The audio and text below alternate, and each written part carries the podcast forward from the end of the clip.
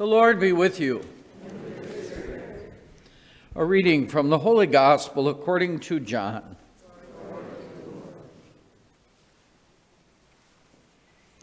As Jesus passed by, he saw a man blind from birth. His disciples asked him, Rabbi, who sinned, this man or his parents, that he was born blind? Jesus answered, Neither he nor his parents sinned. It is so that the works of God might be visible through him. We have to do the works of the one who sent me while it is day. Night is coming when no one can work. While I am in the world, I am the light of the world. When he had said this, he spat on the ground and made clay with the saliva, and smeared the clay on his eyes, and said to him, Go wash in the pool of Siloam, which means sent. So he went and washed and came back able to see. His neighbors and those who had seen him earlier as a beggar said, Isn't this the one who used to sit and beg?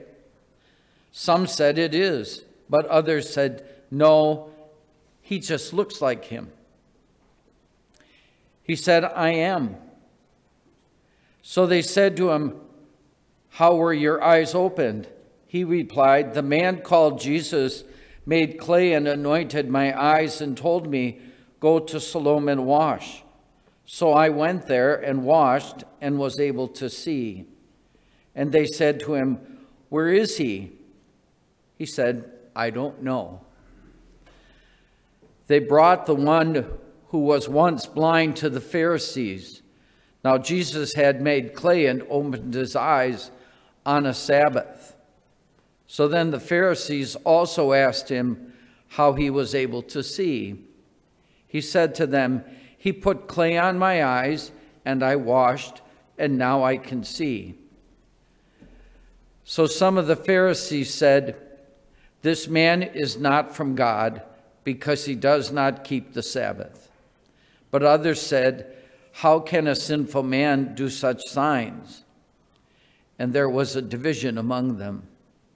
So they said to the blind man again, What do you have to say about him since he opened your eyes? He said, He is a prophet. Now the Jews did not believe that he had been blind and gained his sight until they summoned the parents of the one who had gained his sight. They asked them, Is this your son who you say was born blind? How does he now see? His parents answered and said, We don't know that this is our son and that he was born blind. Oh, we know that this is our son, sorry, and that he was born blind. We do not know how he sees now, nor do we know who opened his eyes. Ask him, he is of age, he can speak for himself. His parents said this because they were afraid of the Jews, for the Jews had already agreed that if anybody acknowledged him as the Christ, he would be expelled from the synagogue.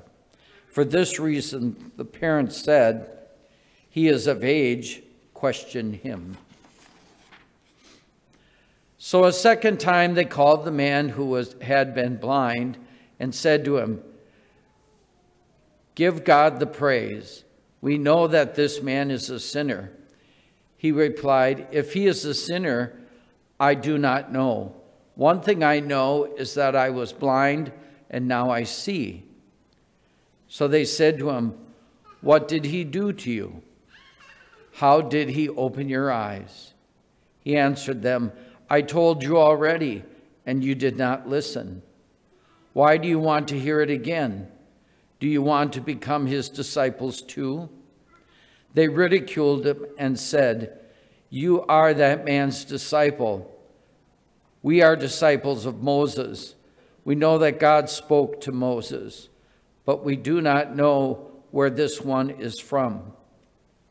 The man answered and said to them, This is what is so amazing, that you do not know where he is from.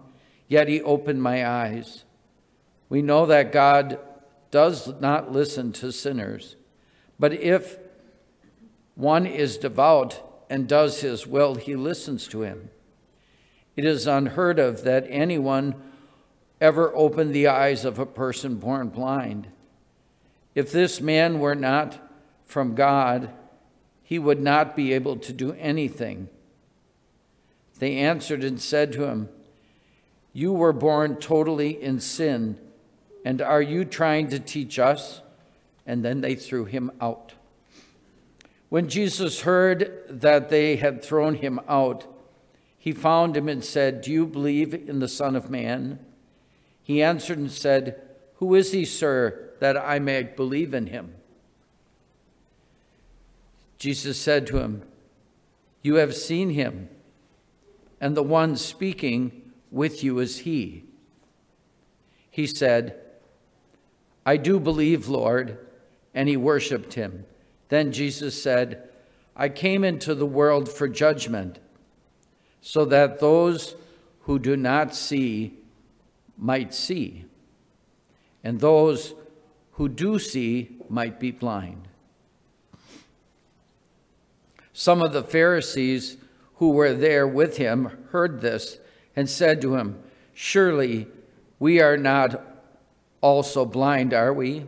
And Jesus said to them, if you were blind, you would have no sin. But now you are saying, We see, so your sin remains. The gospel of the Lord. A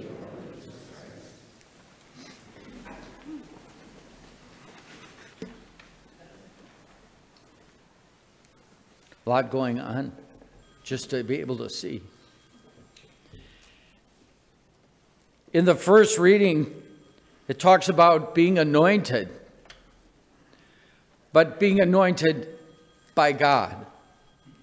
Samuel knew he had a mission. He had to go to Bethlehem and he had to anoint one of Jesse's sons. And every time a son came forward, he looked at him, he said, Oh, this is the one. And God would whisper in his ear and say, No, it's not.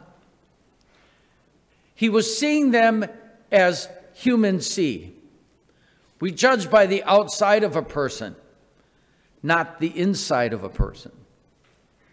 How often have you met someone and go, oh, I, I can't be friends with a person like that? Then you go to some kind of party or get together and you find out they're just completely the opposite. And they're absolutely de- delightful, and you found yourself judging them by their appearance alone. That's what's happening in the reading. He chooses the last one, the youngest one who still has a lot to learn. He's out shepherding the field uh, so that the boys can go in and be a part of the festivities. And he comes in and is anointed. And the Spirit rushed in. The Spirit is known in here as Ruach. Sounds like you're spitting. I know. But that's a, I sat in a class, we had to say it 10 times that way. But it means wind, fire, and breath. And in this reading, it is the wind because it rushed over him. So when you look at the creation story, God spat on the ground and made clay and created man. He breathes in him the breath of life, ruach. He sent the water, he sent the Holy Spirit, he breathed over the waters, making them a wellspring of holiness. The Spirit rushed over the waters.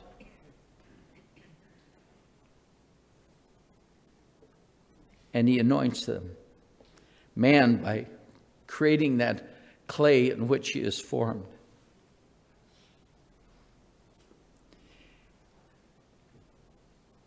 You go to the gospel, and what happens to the blind man is about four sentences. And the rest is people debating over well, who, who made him see and Sorry, but he did it on the Sabbath. That's the rest of it. Jesus, like his father, spits on the ground, makes clay, and anoints his eyes. Then he tells him to go to the, to the waters of Siloam and wash. And he is sent, and he's able to see. It's a reminder of baptism. It's all about dark and light. Those people that live in sin live in darkness. Those people that follow Christ live in the light. It is so important for us to go to reconciliation, to come out of the darkness into the light.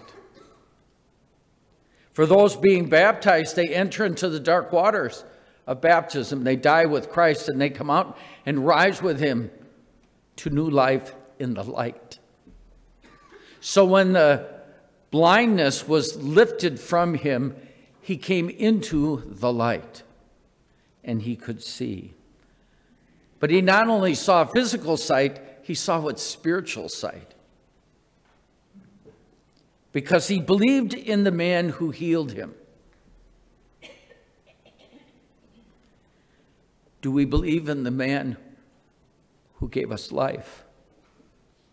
Do we believe in Jesus, who is both man and God and gives us life? And are we willing to risk a lot to keep that belief going? When we step into maintenance to mission, what our diocese is calling us to work towards, to go from maintenance, which maintenance ministry is we keep doing the same things over and over and over again. But mission means we go out and we find those in our parish that need to come home and we help them uh, come home to God. There's a risk involved. They may not be happy to see us. They may have a complaint. You may not be able to answer it. That's not your job. Your job is to say, I will find the answer, or I will find someone who can come and talk to you. But you have to take the risk. Like the blind man, you take the risk. He sat there in front of all those Pharisees. I'd have loved to have been a fly on the wall. I already told you what you wanted to hear. Why do you want to hear it again? Were you not listening to me?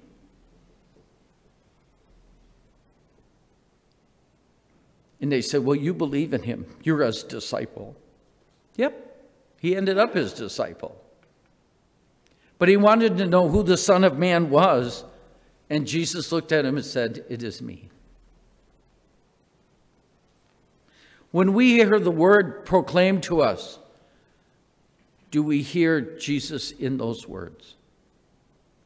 Because he shouts on every page. He gives his message on every page. When we come to celebrate in the Eucharist, do we see Jesus in the Eucharist? Statistics they tell us is 30% of us do, and quite the rest don't. At one point, it was like 70% do and 30% don't. And in my lifetime, it is flipped. Do we really believe that Jesus is there? Because he's there. Body, blood, soul, and divinity, he is truly there. In baptism, we are anointed with two oils the oil of baptism, which helps um, with a little exorcism, getting rid of the sinfulness of life before we enter into the waters to wash all of it away. We ask for the strength of Christ to be honest at our and we anoint you as a child. as adults, we don't anoint you. But as a child, it's right at the base of your throat where the breastplate is, because that is a shield to protect them from anything that comes to them. Has three names the oil of saints, the oil of baptism, and the oil of catechumens. A catechumen is someone who's never, ever been baptized before. The second time they're anointed is with chrism on the crown of their head. means they're an heir to the kingdom of heaven. You either are holding a prince or a princess, and if you have twins, you get two of them. But they're an heir to the kingdom of heaven. The only one that can lose that inheritance is the one who received it.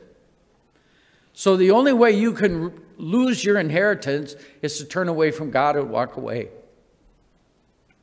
and not be a part of his life.